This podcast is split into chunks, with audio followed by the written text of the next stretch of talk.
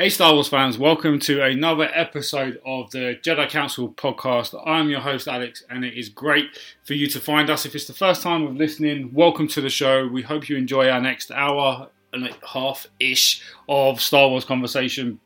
If you are returning uh, for a following listen, uh, thank you very much for coming back again. We hope to entertain you again. Uh, and yes, so we had a Jedi Council, and with me is, as always, my good buddy and my brother in the Force, Dave. Say hello, Dave. Hello, Dave. Hello, Dave. And we have a bit of a shorter cast uh, for, for you guys to listen to tonight. And we also have Mr. Alistair Clark. Say hello, Alex. Hello, Alex. hello, Ali. Nice to get you back on, mate. Um, before we crack on, a very, very short uh, apology uh, to fellow Jedi Council members, uh, Mara and Andy. This gathering was very rapid, a little bit last minute. Um, not really had a chance to get you guys in today, so we do apologise, but obviously we'll get you back uh, on the next ones as and when we can. So big apologies uh, first and foremost for doing that. Yeah, yeah, really sorry, guys. Yeah, uh, and today we are hopefully going to be wrapping up our conversation around solo. Uh, obviously, we've done two previous sessions. Uh, it felt like a therapy session actually after when you listen to the way we did the Last Jedi and then we did Solo, it was very different. So kind of felt like a good therapy. Um, we're going to wrap up on that. We're going to also briefly touch on, dare I call it, the elephant in the room, which is the current hype, bad mouthing media coverage of Star Wars fandom in general. Um, but we're going to take the focus of that slightly differently, but we'll come to that in a minute. Uh, and then we're just going to, like I said, wrap up on Solo uh, maybe have some final thoughts on where we think the franchise is going to go uh, as and when. Uh, after we get to episode 9, you know, what might come after that. Uh, I think we've all got different ideas on that as well, uh, but hopefully we can entertain you guys going forward as well. So before we jump into Solo, let's tackle that elephant in the room. Guys, we're all on Twitter. We all follow various different people, podcasts. We all have views on on this, and I want to make sure we have more of a a positive spin. Um, the Star Wars fandom at the moment is. I've seen headlines of like Star Wars fandom in crisis. Um, I think that's a bit overdramatic, uh, personally. I think there'll always be us, the, the fans will always be there. It's just how different fans are expressing their delight or what's the, the, kind of dismay at the way things are going. Um, Dave, you know, you've you've kind of seen this as well, and you, have actually wrote a really good piece about the fandom in general. And like I said, I want to kind of put a positive spin on this because not all fans are, are, negative. There are some positive fans, and we've been negative to a certain extent on our podcast, but for the most part, we're in kind of support. I'd like to think of where Star Wars is going now. It's kind of been acquired by Disney, um, and I'm also personally going to try and move away from this whole Disney created Star Wars because let's be honest, the creative juices for Star Wars are in Lucasfilm.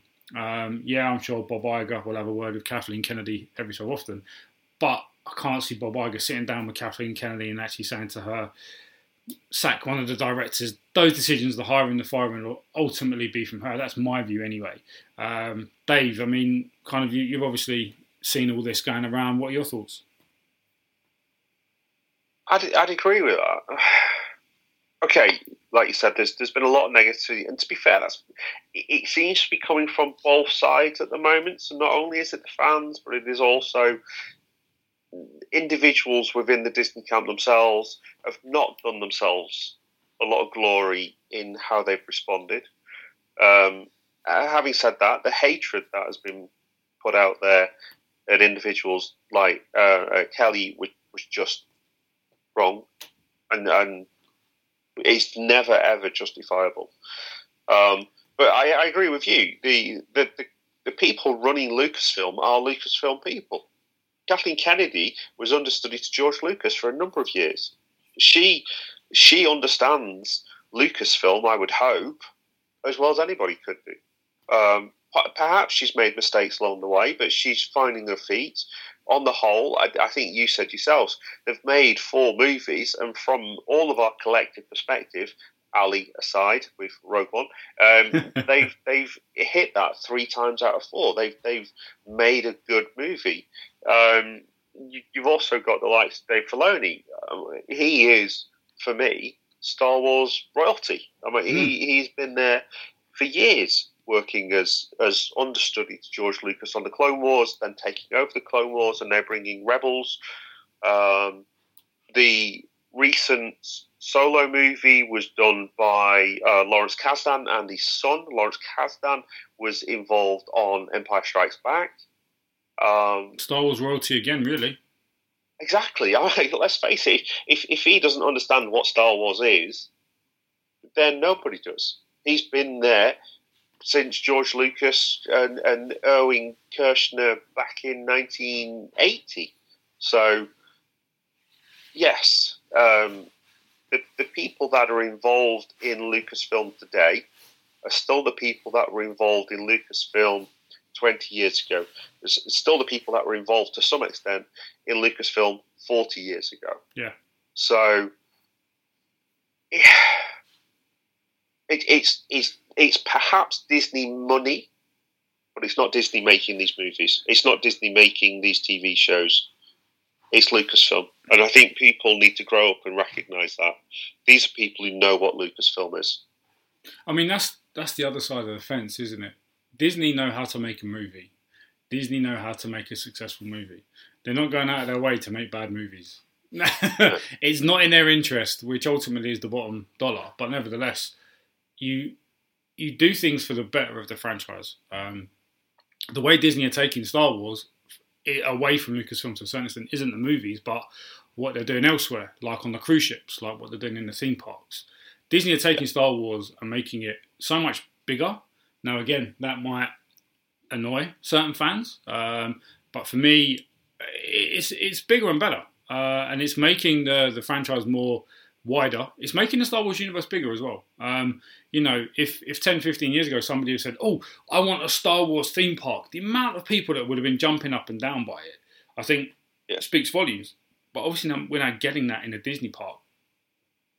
Ultimately, it's because they've actually bought the franchise. But again, I think there's that there has to be that disconnect from what Disney are doing to then potentially what Lucasfilm are doing because they're, they're going to live by the sword and die by the sword, or like laser sword, I should say. Um, laser sword. Yeah, but it, it, it's one of those things that you've got this scenario now, and I think there's the, we need to kind of come together as fandom, and I've spoken a lot already, but I think you know, Ali, you're you're kind of very kind of focused on social media, and, and you're on it uh, as well, and obviously the main man behind our success on Twitter at the moment. And you, you have seen various different interactions with the fans as well, mate. What, what, what's your take? Well, I, I, would almost like to go back a step and just and just follow on on Dave's point about Disney and Lucasfilm's relationship. Because when I went to San Francisco, one of the most stunning things was was that there was nothing Disney there. It was very much Lucasfilm and I'm starting to wonder if, in fact, Disney have given them a little bit too much creative license to go and do what they want. And by that, I mean, if you look at a standard Disney release, um, a Marvel product, or you know, a feature film from Pixar, something like that, there is no way that creatives and actors would be out there criticizing the film. Disney would not allow it. Yet it seems to be if you're part of Lucasfilm, you have a completely separate and different relationship with Disney. And I'm starting to wonder if, in fact, part of the problem is is that Disney are giving Lucasfilm too wide a berth compared to what they do with other franchises, Ooh. and they're letting them get on with things. Because um, I've I've been thinking about this quite quite a bit and about why why is it happening? Because I don't want to dwell too much on he said, she said, those sort of things. But but why, in essence, is this happening? And I and I've sort of come down this this route that I, I really think we now have generational gaps of Star Wars fans. And what I mean by that is is that we're saying that you you may like um, Solo and you may like Rogue One and you may like The Force Awakens, but did you like the prequels? And it got me thinking: when, for some fans, was the last real Star Wars film? Did the real Star Wars film end at the original trilogy? Because to me, the original trilogy and the prequels are very, very different films, tonally, stylistically. Um, even when you think about things like the mythology behind it, because when you're watching the originals, you're kind of learning about the Force. Whereas by the time you get to the prequels, it's pretty established what the Force is, and it is good versus evil. You know pretty much from the start who the Siths are and who the who the good guys, the Jedi, is. And so it was a different mythology. What we have with this new series is, and let's just let's just talk about the new uh, sequels. You have this odd situation of no real mythology, no real purpose, no real drive, and no sense of where it's been going, and and and basically rehashes of what we've seen before. So it got me thinking: for someone who is, let's say, above forty years old, is there Star Wars, the prequels, Rogue One, Solo? For someone who is, let's say, thirty-two to twenty-five, is there Star Wars, the prequels? And then for someone younger than that, and if this is sort of an indication as to why the Last Jedi win the polls, is there Star Wars? Growing up a bit on the Clone Wars TV show, a bit on Rebels, and then loving the new series because that's what they empathize with. Because we probably all have different favorite James Bonds, for example, because it's what we grew up with. And I'm starting to wonder if this is what's showing through in Star Wars a lot more than I had previously realised. We used to movies coming out every 15 to 20 years. Do you see what I generation. mean? Yeah, exactly. Yeah. And so it's sort of it's sort of generational. So Star Wars is um, the original Skywalker saga for for some people. For some others, it's the Anakin story. And then I think the real problem is you can't put your finger on what the new sequels actually stand for and what they're about. You could say it's about Rey's journey, but uh, uh, but what? Kylo Ren, we still don't really know anything. They ignored loads of his backstory in the last film when they had a huge opportunity with the Knights of Ren to fill all that in. All we know is is that he went from someone who thought he was being attacked by his uncle to massively well the, the the equivalent of the emperor as the supreme leader now in a very short space of time. But we don't we don't really know and it's and hmm, how how much of that down is down to poor storytelling? That's what i mean. That's exactly what i mean and that's why i wonder to go back to the original point i made is has lucasfilm in many ways told a good story in the last 30 years. And they've lost their way. Do you see what I mean? Did their good storytelling in terms of like complete things? Because I like the prequels, right? But the storytelling in that is not as good as in the originals, in my view. They, they're good. Yeah. I really like them. And my favourite film is one of them. But in terms of narrative, storytelling, mythology, and, and we'll get on to Solo later, and I, and I actually wonder if that's part of the reason Solo's suffering at the box office, is, is because they are too easy to wrap up and too easy to, like something like Solo, you can watch it once or twice and you pretty much got it. It's not like the original where it was complex and layered. And I wonder if, if Lucasfilm has lost its way actually. I, ooh, I don't know because I'm I fall into that first category that you said, the over forty. 45, I saw the original movie at the cinema um, when it first reached the UK. So I, I went through the original trilogy. Um, I then had a 15 year ish hiatus before the prequel trilogy dropped. Yes, I, I agree with you on that the, the, story was not as strong. And that, I think, universally, I think everybody, I've never heard anybody say that the prequel trilogy, taken as a trilogy, trumps the original trilogy from a story perspective, from how well it was put together, from how well it was acted, by using a story that was stronger than the effects around it.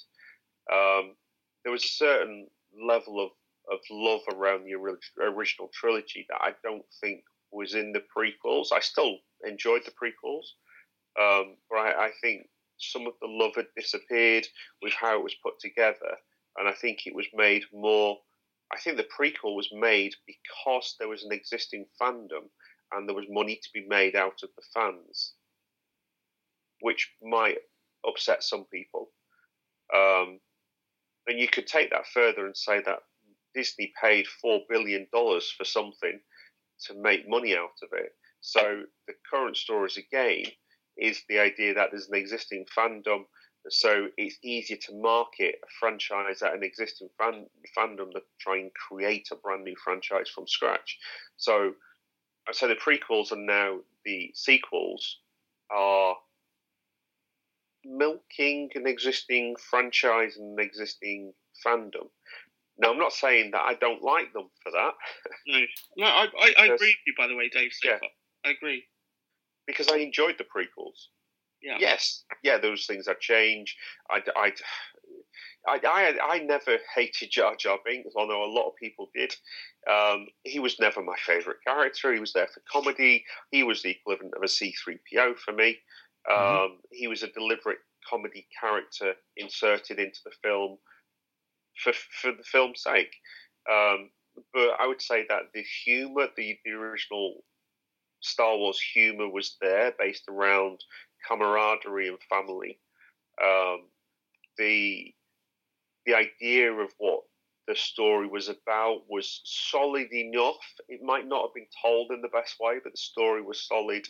There were there were some very good actors within that who did very good, credible pieces. I think Obi Wan Kenobi, uh, Ewan McGregor did a fantastic job given what he was he was working with with Christian Hayden's son at times.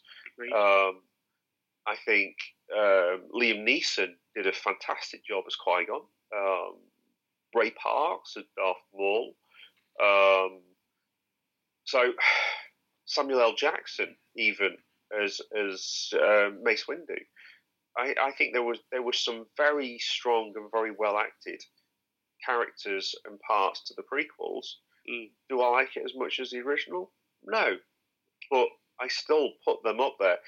If you was to ask me my top ten movies, my top ten movies literally run um, original Star Wars, which is never a New Hope, original Star Wars, Return of the Jedi, Rogue One, Solo, Empire Strikes Back, which I know will offend people, um, Revenge of the Sith, um, Phantom Menace, um, The Force Awakens, um, Attack of the Clones, and there isn't yet a place in hell for The Last Jedi. um, but um, so for me, I I I like movies from every aspect of it.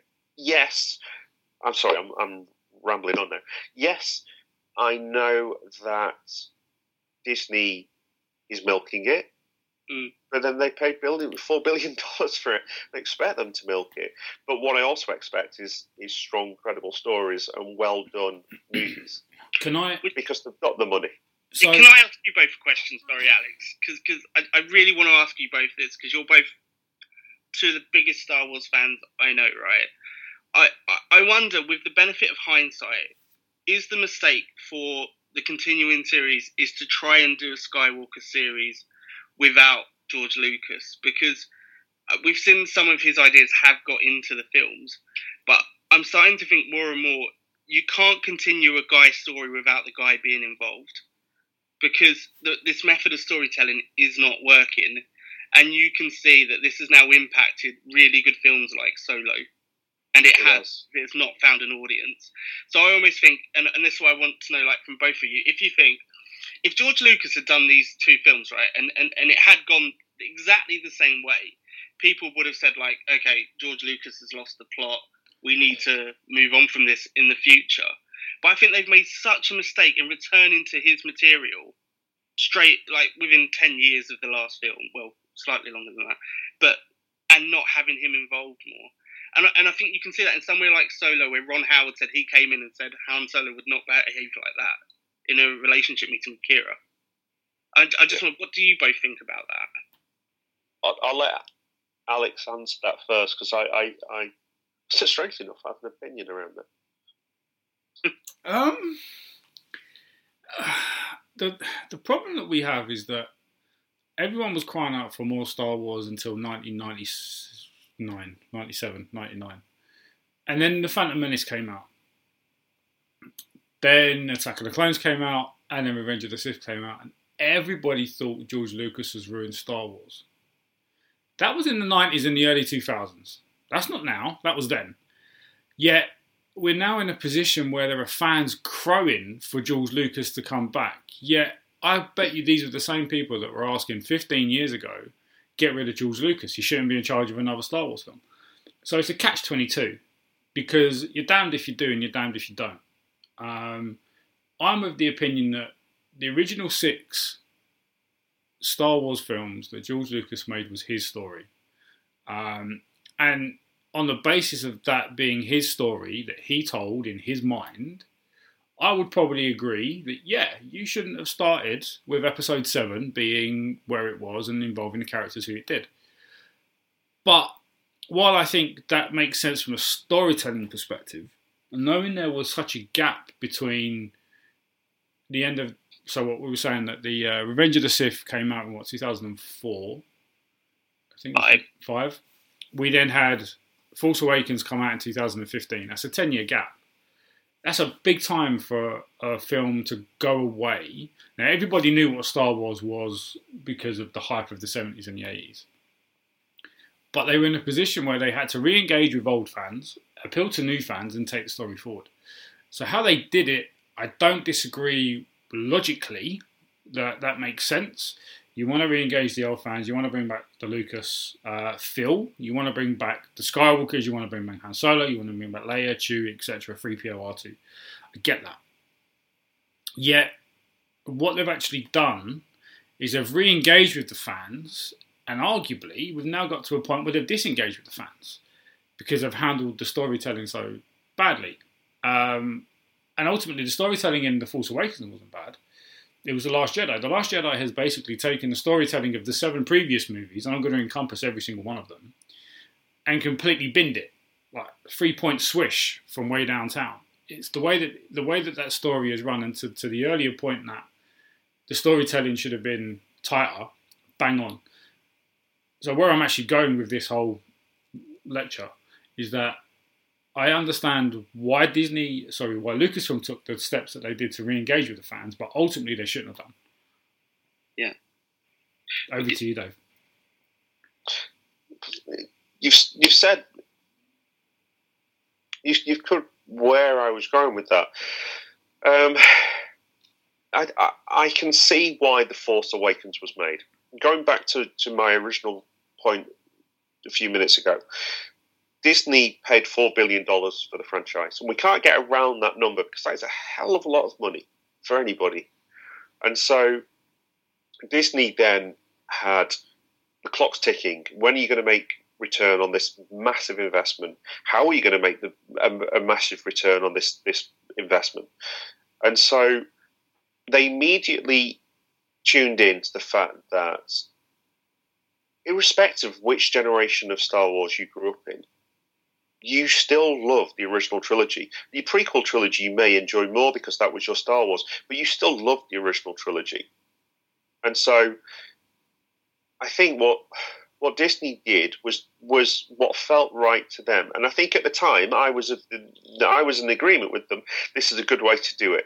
It was re-engage with the original fans, bring back the icons, the Luke, the Leia, the Han, the, the people that we grew up with.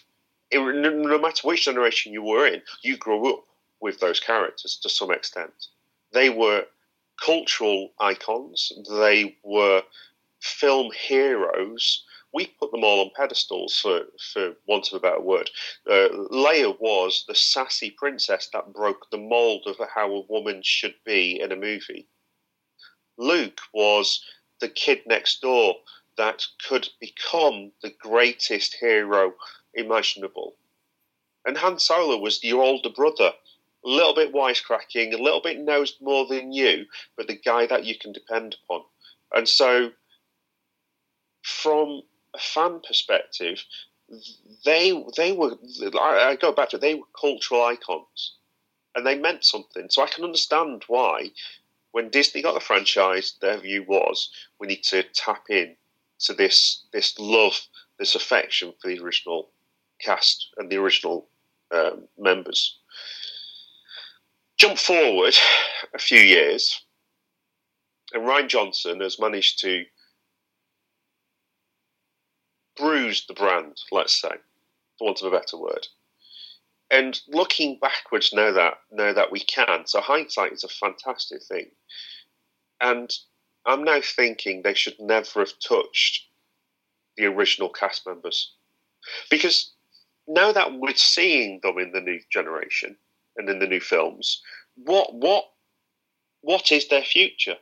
Okay, Carrie is dead, but had she not died, she was still a lady in her sixties whose character had a finite position. Um, Han Solo has already been killed off. Luke Skywalker has already been killed off.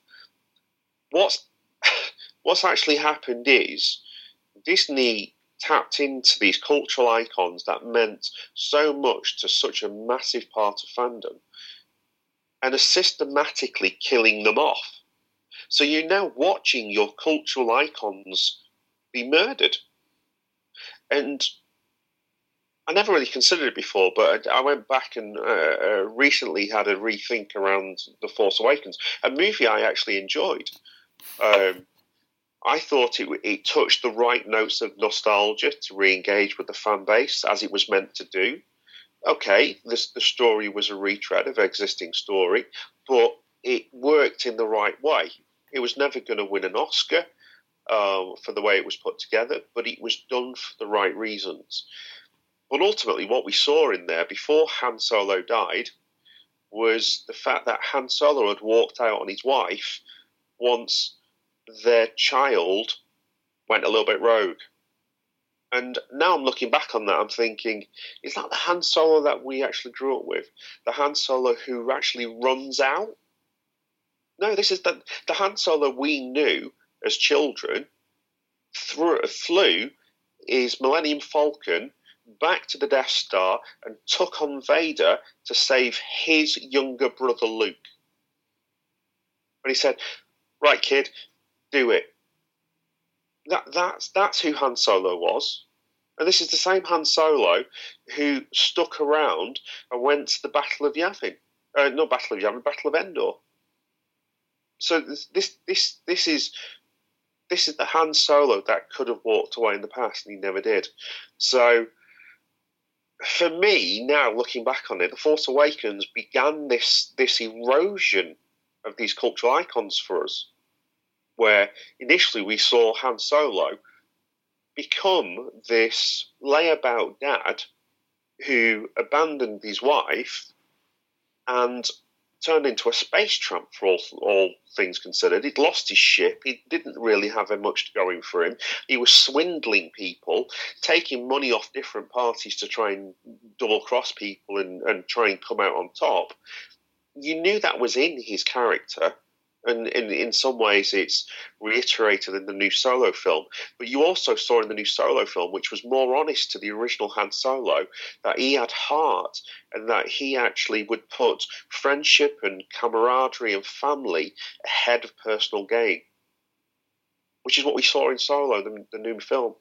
So so the, you, you're already seeing this this erosion of han there before he died. And then you, you turn to luke and I'm sorry, but that, that was character assassination. Just I get that he would ultimately die. Yeah. But to but turn that, him into. Go on, sorry. Sorry, but, but on that, Dave, again, that was kind of set up in The Force Awakens. By it the was. fact he had disappeared. He had, but the message that we had coming out of The Force Awakens, because I've only seen The Last Jedi once, so I'm still at the point where I've only ever seen it once, but I saw it back to back, by watching The Force Awakens first. So for me, it was one story, and I saw the two of them side by side. So in The Force Awakens, the story that you have from Han Solo and from Leia is that Luke is missing, but what had happened was. Um, things had gone wrong at the Jedi Academy. Luke had gone searching for answers to combat what he created. You then flip to The Last Jedi, and Luke has hmm. actually gone and buried his head in the sand and let the galaxy burn. Mm. That wasn't Luke. Luke was. There is still good in him. He said that about Darth Vader. There is still good of him. I know I can bring him back to light. He said that to his sister, knowing that he was going to face Darth Vader and Palpatine on his own. and he knew that he could bring his dad back to the light. I, I agree with you, but then do you not think that four years is a bit long for him to disappear and not want to come back? Just as an initial point, I do sort of wonder if if the seeds of a lot of this problem is in the Force Awakens more than we realised at the time. It it could well be. Like I said, now that I'm looking back at the Force Awakens, I'm thinking that the tarnish was already starting to set in. And and to go back to my original point, really, what we're seeing, what what Disney, Lucasfilm, however you want to phrase that, Lucasfilm, let's say it, what Lucasfilm should have done was completely forget about the Sky the Skywalker saga. Jump forward two generations, 50, 100 years. There is an established Jedi Order set up by Luke Skywalker because that was the way that we'd left Return the Jedi, really, that Luke would start again. There's no reason why you couldn't have darkness seeping into it. There's no reason why you couldn't have Sith starting to evolve out of the Jedi again, as as was the original case. So you, you would you would have the main story and protagonist there that people would already familiar with, and that people would already latch onto as being good and bad. And you could have taken it forward 50 years. Our heroes are now dead, but they died heroes. Luke set up the new Jedi Academy. Han and Leia, they had babies, they were happy. Leia may one time have been head of the Republic, the Chancellor of the New Republic, something like that. And that would all fit with how we left them 40 years ago. Yeah. And if they jump forward a couple of generations, our icons are now dead of natural means. Mm-hmm. They've gone. Their, their characters were not tarnished. Mm. But what we're seeing instead is that each of those characters are now being systematically undermined. I I think your your point, Dave, about Han Solo in The Force Awakens is is a good way to kind of tie in how we're wrapping up our approach on Solo, because obviously that's another talking point. And the thing that struck me hadn't really thought about it until you said it was the way that Han Solo had become this. I don't want to call him a bum. That's probably the wrong word, but he's he's gone back to this kind of space cowboy. He's he's kind of run away from his responsibilities. He's swindling other people. And when you look at the way it could have gone in the solo film, the way Solo is kind of portrayed. Yes, he does come back into the fold eventually, but he kind of becomes a Beckett. He he's on his own, don't trust anyone, gonna do his own thing, looking out for himself, making money, double crossing people. And it's kind of where Solo is with Beckett. And obviously in the, in the movie we see Han wanting to emulate that, but ultimately he's a good guy, so he always does the right thing. And we obviously see that in in the original trilogy as well. He, he's a he's a wannabe bad guy, but he's got such a good heart that never actually happens. Yes, he double crosses Jabba. We know this, um, but the way he's then portrayed in Solo, and then obviously when we fast forward to Force Awakens, he's he's run away from his responsibilities. He's not trusting anyone. He has become Beckett.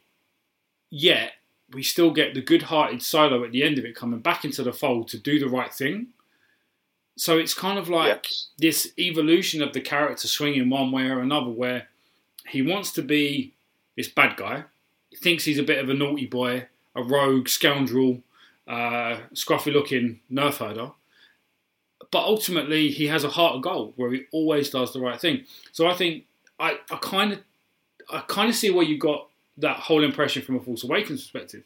But seeing Solo, it actually makes sense he's he's gone through this character involvement of being a good guy, wanting to look after Qi'ra, separated, tries to do the good thing, goes into the Empire, blah blah blah, and then we see him in Force Awakens where he's actually become, well, in my mind now, he's kind of become a Beckett, but ultimately he gets drawn back to his goodness. I don't want to say redeems himself. That's the wrong thing to say, but it's he kind of does come back to that character arc where he just keeps on going around. So I think I don't know. I don't know because I think he would have learned the lesson. I think that's that's the idea. He he learned the lesson of being solo. You saw it happen in the new solo movie, which I thought was quite a nice encapsulation, as you just said, of, of him almost being redeemed and, and showing that really he has got a good heart. And then jump forward, let's say 10 years, and he meets Luke and he meets Leia. And then he has, again, he has the opportunity to walk away and decides not to. But you jump forward 30 years to The Force Awakens, and he has turned his back on it. He has become that, to, to, to use your term, space bomb. He has done that. So it's almost like he's he's not learned the lessons that you thought he'd learn over the original trilogy. He's it's not even reverting to type. He's become something that that we as fans never saw in him, not to that extent. Not to the character that does walk away from responsibilities. Because he never did. But if, but if we were to take Alex's point and, and then actually tie it in with our original part, which is to do with storytelling. So, so in real world timing, Force Awakens 2015, we're now in 2018 and Solo's come out. You're using a film three years after one to excuse why he did something then. And, and and that's just bad storytelling again. Like you say, I, I I sort of agree with you, Dave, in terms of his journey. But if you look at how they've presented it, they've, they've done it an odd way again. Yeah.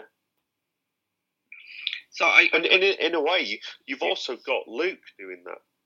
yeah, So Luke has almost gone exactly the same route, turned his back on everything, walked away from everything, the same as Han has, Yeah. and he's redeemed ultimately at the end just before he dies. yeah, Yeah, which is And just, that is bad storytelling. yeah, Because it's that is that is just copying the film before. Again, I, I stand by my view. What was fresh about the Last Jedi?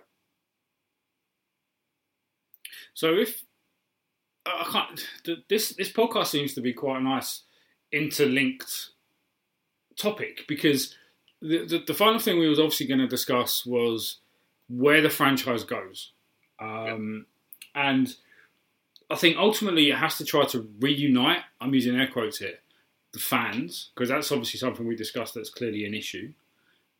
It's affecting the current filmmaking process. They are sacking directors. They're cast recasting um, the writers. Recasting is the wrong word. Re, they're, they're sacking the writers to give new writers the, the, the script. Is it a fact that then the decision making processes by Lucasfilm are ultimately affecting the fans and ultimately the story writing, which then ultimately affects everything and the direction that the franchise goes in? We've got to a point now where the fans are divided. Let, us be honest. Um, Lucasfilm has episode nine, dare I say it, to redeem itself. No pressure, JJ. Um, but then we've got to a point where, then what? And is it a point where they do something completely fresh? Now, we've obviously been against what Rian Johnson has done with The Last Jedi. But the saving grace that I'm telling myself, I'm not convincing myself just yet, but I'm hopeful. His new trilogy is going to be set in a completely different time period to where we have the current nine movies. I can't remember if it was before or after. Ultimately, it isn't that time period. And because it isn't that, if it's 10, 100, 1,000, 10,000 years before A New Hope, 10,000 years after A New Hope, is that going to be fresh enough for the fans? And the reason why I'm asking that is because a lot of fans are still attached to the EU. We discussed this on a previous podcast where the EU is still seen as quite high, is redeemed really highly by a lot of the fans. If Some you people go class it as canon. Exactly, but now if you start going back ten it never was. That, sorry, the, the thing was, it was never canon. Exactly. No, I agree 100% with that. But what I mean is that we're still going to potentially be in a position where the future of Star Wars, regardless, might be considered difficult to take it forward because there's so much attachment to something that isn't actually canon. So the EU had comics, it had books, it had fan made movies, it had video games. And there was a lot done about it. So if you look ten years, ten thousand years before A New Hope, it was like the Sith War, um, the the rise of Darth Bane, which was like a thousand years before A New Hope. If they started to, War. yeah, like you know, Knights of the Old Republic. Um, if they start getting into that time frame, are we going to get the fans who have kind of in our position where we've been there, done that, seen it from an EU legends perspective? Are we going to be affected, and is there going to be a prejudice? Simultaneously, you're going to get the new fans. Again, we're going to be in this position where there's the new fans who haven't seen any of that, and all of a sudden they've got this brand new adventure in like 5,000 years before Luke Skywalker. Oh my god, that's going to be amazing. So, whatever their decision process is and whatever they decide to do, I really hope they're a lot more careful with what they've done with the sequel trilogy. I, The I think problem with that, I think they could have got away with that though, Alex, if they hadn't and done seven and eight the way they have. yes, yes, But they if should they- have done that first. Exactly. If, if they just gone straight into that time period when the Sith rule of two or something like that had happened, I think there'd been enough goodwill from established fans and enough intrigue from more casual fans to create something really special around it.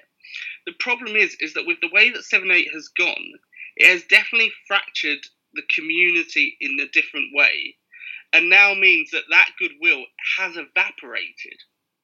And The nostalgia's not there. yeah, exactly. And so any decision you make is going to cause problems. And like I have some very strong opinions on episode nine and where it's going to go, and I am very fearful for it.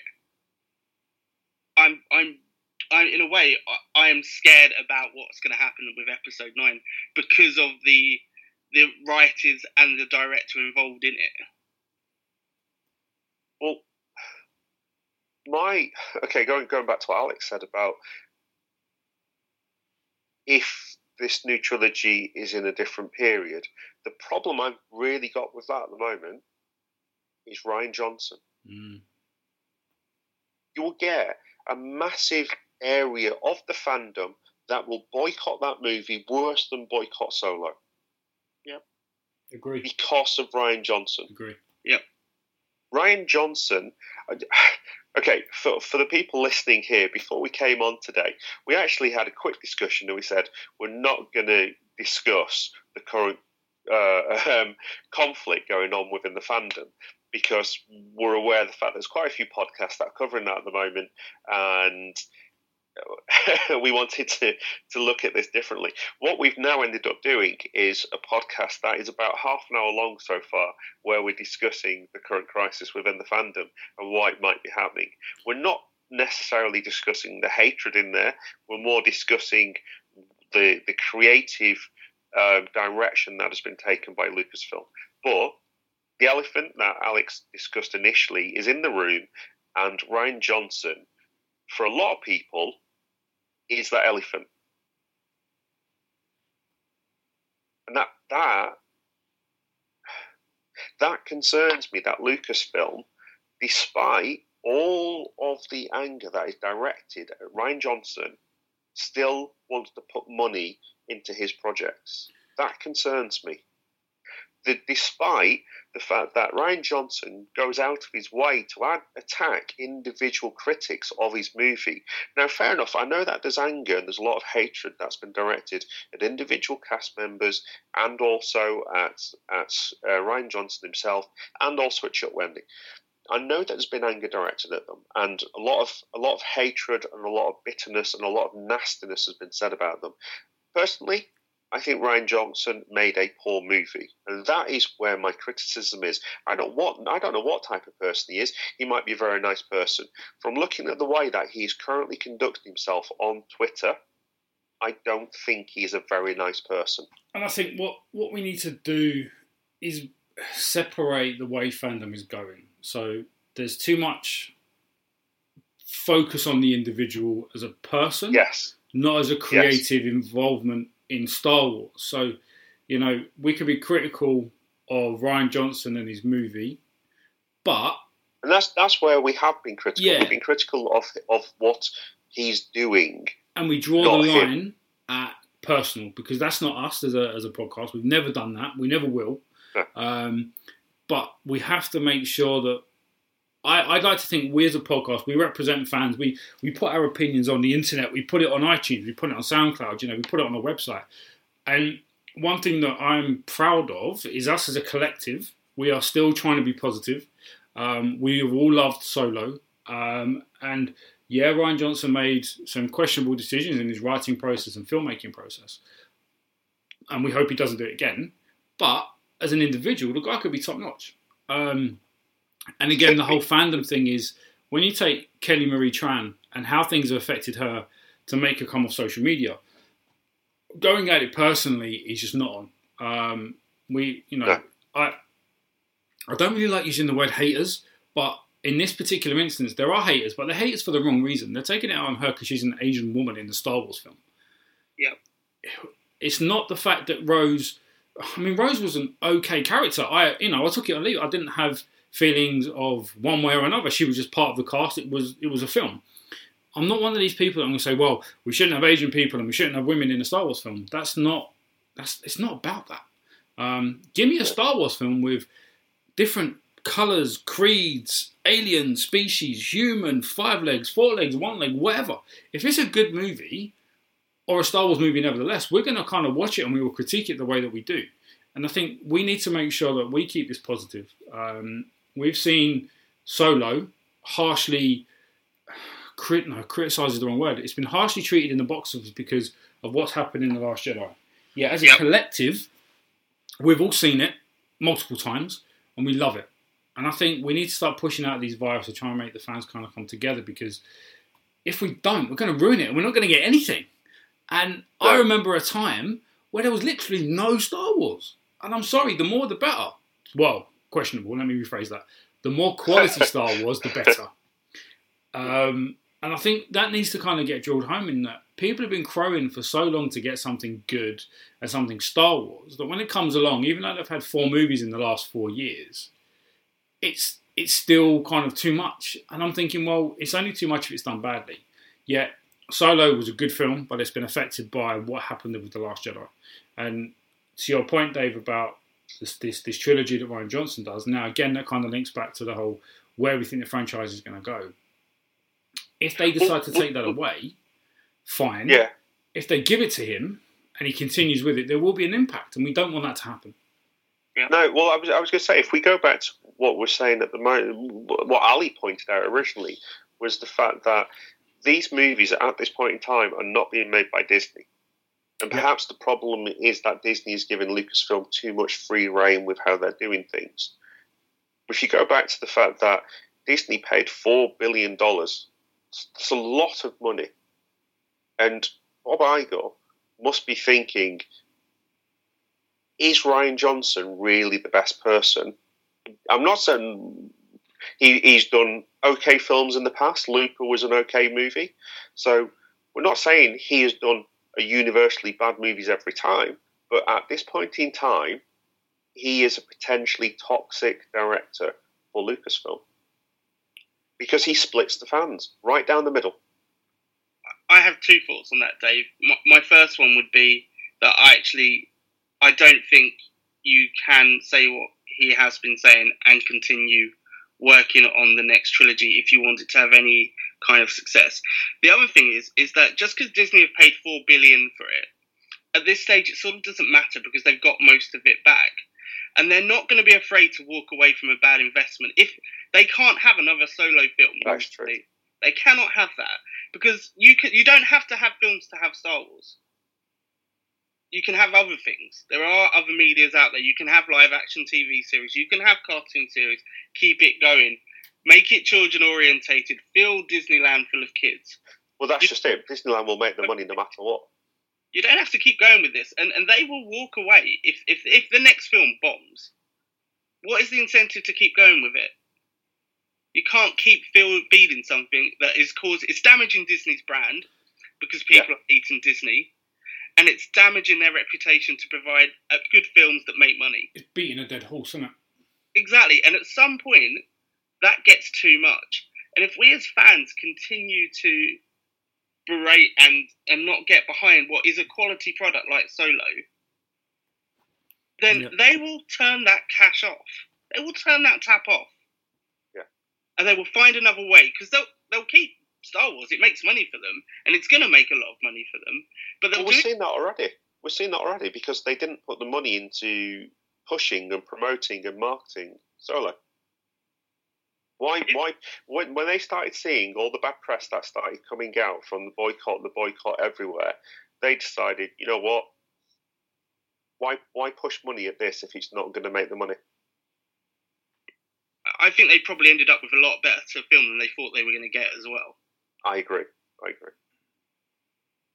But that's but that's but that's why um, I think episode nine is so crucial, so so crucial. And I mean, the, the screenwriter for episode nine is a guy called Chris Terrio. Yeah. Does, does that name resonate with either of you? Yeah. Dave, do you know who he is? He No, wrote Justice it's League. not jumping out at Oh, he's the guy. Let me yeah, just give a second. Alex. Mm-hmm. He's the guy who did Batman v Superman: Dawn of Justice and the Justice League. Right. Okay. And and, and, and as much as there are some people that like those films, like me. There are a lot more that don't. Yeah.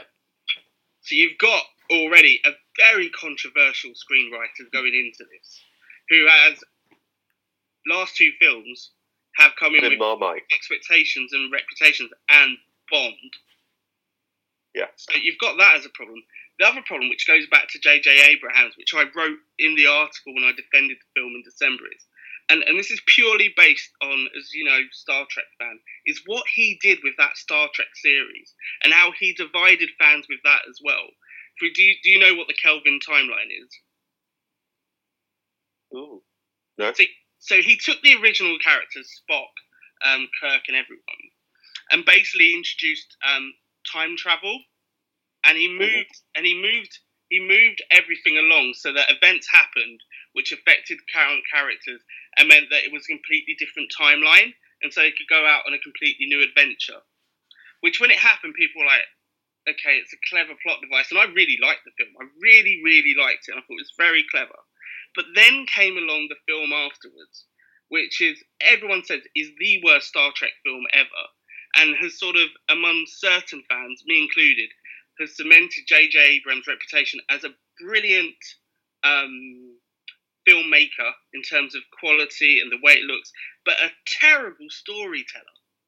Absolutely terrible storyteller. Because in in the second film, he basically took the most famous Star Trek film, which is called Wrath of Khan, and did the exact same plot, whitewashed it by making Benedict Cumberbatch play a guy who was formerly an Indian called uh, Mhm. Khan Singh. Sing. And then he hid that from everyone until the last minute. So everyone was really kind of weirded out by the fact it happened. And then worst of all, he switched Kirk and Spock in the roles of what they played in the second film to try and pretend it was something new. I Yeah. absolutely fear what is going to happen with this creative team if Kathleen Kennedy does not get a grip on this. Because he's got a blank canvas, and, and all I've seen in his last few films is he's gone back to the well of what's happened before and redone it. Yeah.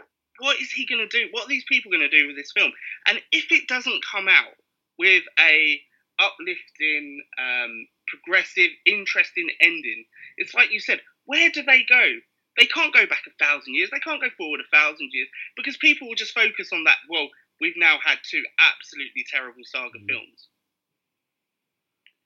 and it will divide everyone. And so much is counted on this film now, particularly after what's happened with Solo. And I just, I just really, For the wrong reasons. sorry, go on, Dave. Sorry, I, I I'm saying for the for the wrong reasons. To, Yeah. to go back to what you said, Solo Solo has, has not done well at the box office for the wrong reasons. yeah, exactly, exactly. And and if it happens on the next film, and if they do produce, you know, we'll all go and watch it. We'll all be there at midnight. We'll all by then we'll have dusted ourselves off and be like, we need this to be good. We want this to be good. We're all fans of this great, great uh, story. And what happens if they deliver another one like they did previously? That's a scary thought. And I don't see how they've got the right team in it. Well, I mean, what do you think about that, Alex? Um, I'm, I'm, I'm odd personally in that I try to be optimistic about everything that kind of comes out of Star Wars because I'm so kind of engrossed and I love I love the franchise so much that you know there are prequel haters, there are sequel haters, but I the only film that has really irked me in the whole Star Wars universe is The Last Jedi. Same here. Yeah. And and with that, you've got nine, ten, including Solo. You've got ten movies, and one of them is problematic. I, I, I love the prequels. I know it's not to not everyone's taste. I get that, um, but Darth Maul is my favorite character. And if we didn't have the Phantom Menace, there wouldn't be Darth Maul.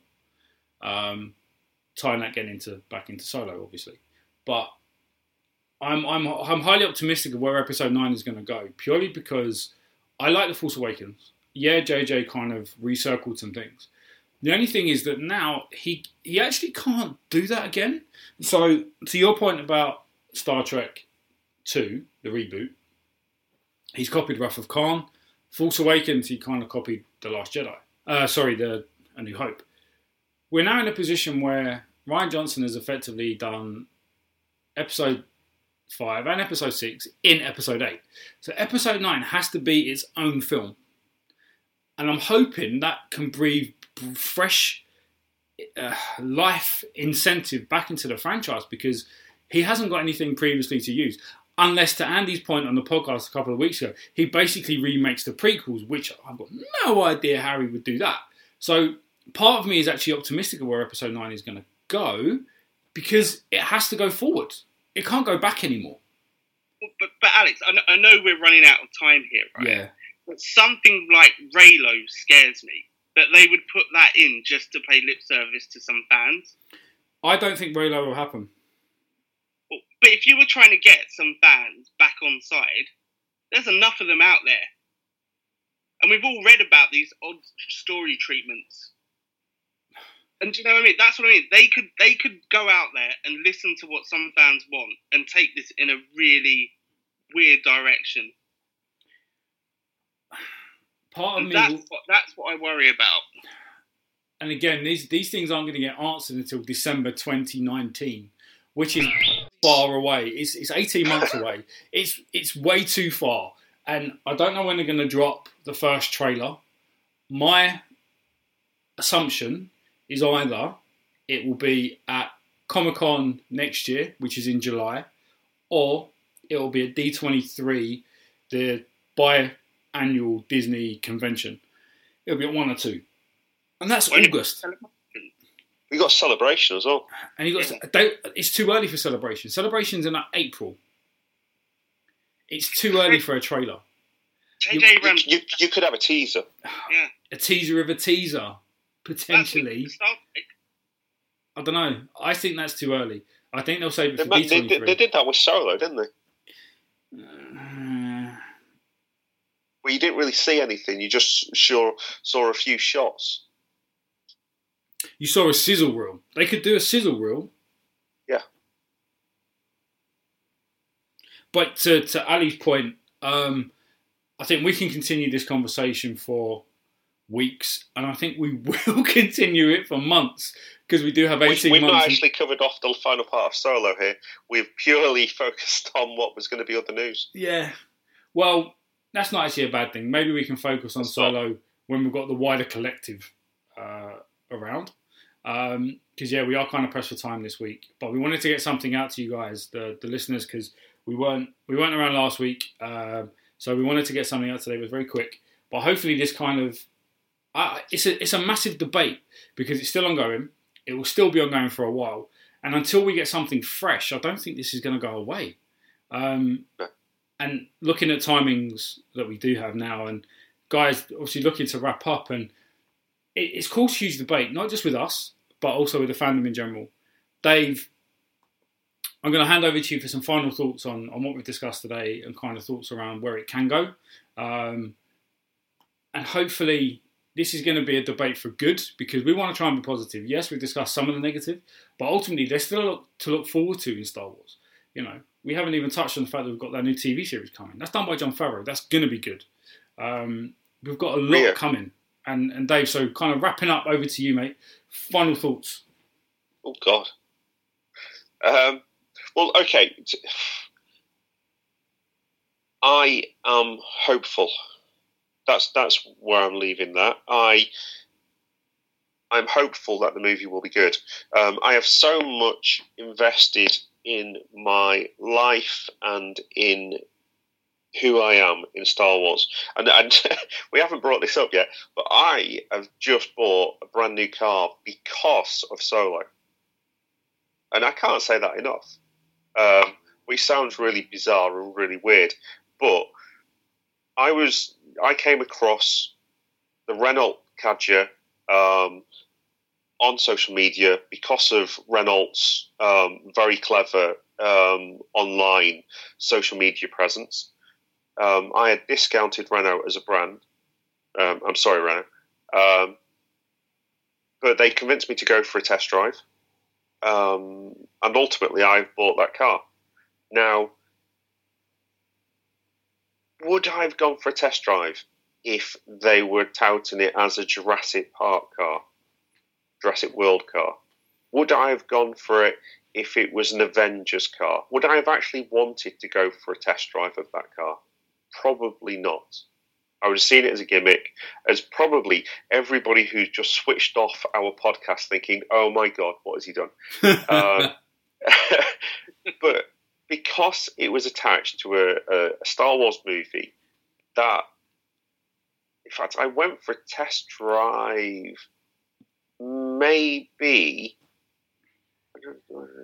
it might have just been yes i'd been to see it on opening night on the wednesday thursday night and i came across i've probably seen the the um, social media presence before then but I saw it, I think, on the Thursday, and you thought, and I thought, you know what, I really like Solo, so I'm gonna, I'm gonna actually give this this car a, a go. And so I went for a test drive on that following Sunday. I'd made my decision by the end of that week, and I decided that was the right car for me. And it was a good car. It was, it, it drove well. I enjoyed driving it. I, I cannot say how much I actually enjoyed that car, but which is why I'm spending the money on it. But I would never have gone for that test drive if it had not been for the fact that it was linked to Solo. So that's how much Star Wars means to me. The fact that if something's done well and if it's done right, I, I will so so buy into it that I'll go out there and buy a car on the back of it. That's probably the that's most expensive collectible Star Wars you've got. Means to me. Sorry, it's probably the most expensive collectible that you have. yes, a twenty-seven thousand pound collectible. There you go. But I would never have done that had it not been for the fact that I have so much passion and enjoyment and love for the Star Wars franchise. You you you may hear us um, critique movies. You may hear us say not favourable things about Star Wars movies. Sometimes it's rare because, on the whole, Star Wars do solid movies, and out of nine mov- ten movies, they have produced nine awesome movies. Mm. For me, that they've got a ninety percent track record of producing outstanding outstanding movies. All nine of those movies are in my top ten movies of all time. That's how much Star Wars means to me. I put it above. I put all of those movies, every single one of them, above every Avengers movie. I put them all above every DC movie, and I love those franchises. But I'm sorry, but Star Wars will always come out above them. The Last Jedi doesn't, I'm afraid, but every other movie does. That's how much Star Wars means to me. So I have hope that Episode Nine will redeem Star Wars in, in the eyes of those that it needs redeeming. I have hope that J.J. Abrams will bring the fandom back together. And if he doesn't, I hope that Kathleen Kennedy or whoever is in charge at that point in time, because there's rumours around that at the moment, whoever is in charge of Lucasfilm at that point in time has the, the courage to remove J.J. Abrams if it's not going to do it, as they did with Solo. And they did a fantastic job of removing the people that were there to pull together a fantastic movie. They need to have that same courage with Episode 9. Ali, um, yeah. good luck following that, mate. Well, first of all, they, they've already done that with the Colin Trevorrow thing, haven't they? So they're already on to second director for this film, and I and I think I'm not as hopeful as you, Dave, right now because I see what people are saying out there, and I think something special has to happen to bring all these people back. Um, and and I do. I, there is one other thing we didn't talk about, which is which is Resistance and Dave Filoni, which in terms of timelines, I would guess would come out before the next film. And in there, there should be some interesting backstory on the current sequel films. And if they get that right, I'll be a lot more hopeful about the film. Um, but I think it's, it's in good hands. It's Yeah. good hands. yeah, exactly. So, so if that goes right, and some of the storyline, they're obviously going to have to go back and make changes. If, if they can do that, then Nine's got a chance. But the way things are going right now, I fear for the future of Star Wars. I I'm going to wrap up and some final thoughts very quickly, and I'm going to actually quote Rose from the Last Jedi in that you fight. You no, hold on. It's uh, that's how we're going to win, not fighting what you hate, but saving what you love, and we need to do that with Star Wars. And I think that is what we need to take away from this podcast: is making sure Star Wars is saved because we love it, and we hope that the people at Lucasfilm love it as much as we do as well. Um, and on that note, we are the Last Jedi. No, we're not. I do that every week. I do it every week. we are the Jedi Council. Um, we are on Instagram at the underscore Jedi underscore Council underscore TJC. We are on Twitter at the Jedi underscore Council. We are on SoundCloud. We are on iTunes. We are on Player.fm. That's where you can listen to these wonderful podcasts that we put out for you guys. Get in touch, like, subscribe to everything that we do. Um, we want to get you guys engaged. We try to get you uh, we reply back to you on Twitter. We try and reply back to you on Instagram. Some of you guys have started to leave comments on our uh, SoundCloud page as well. So therefore, we are listening to you. We want you to listen to us, and we thank you very much for taking the time to listen to the Jedi Council. And remember, may the Force be with you. Remember, the Force will be with you.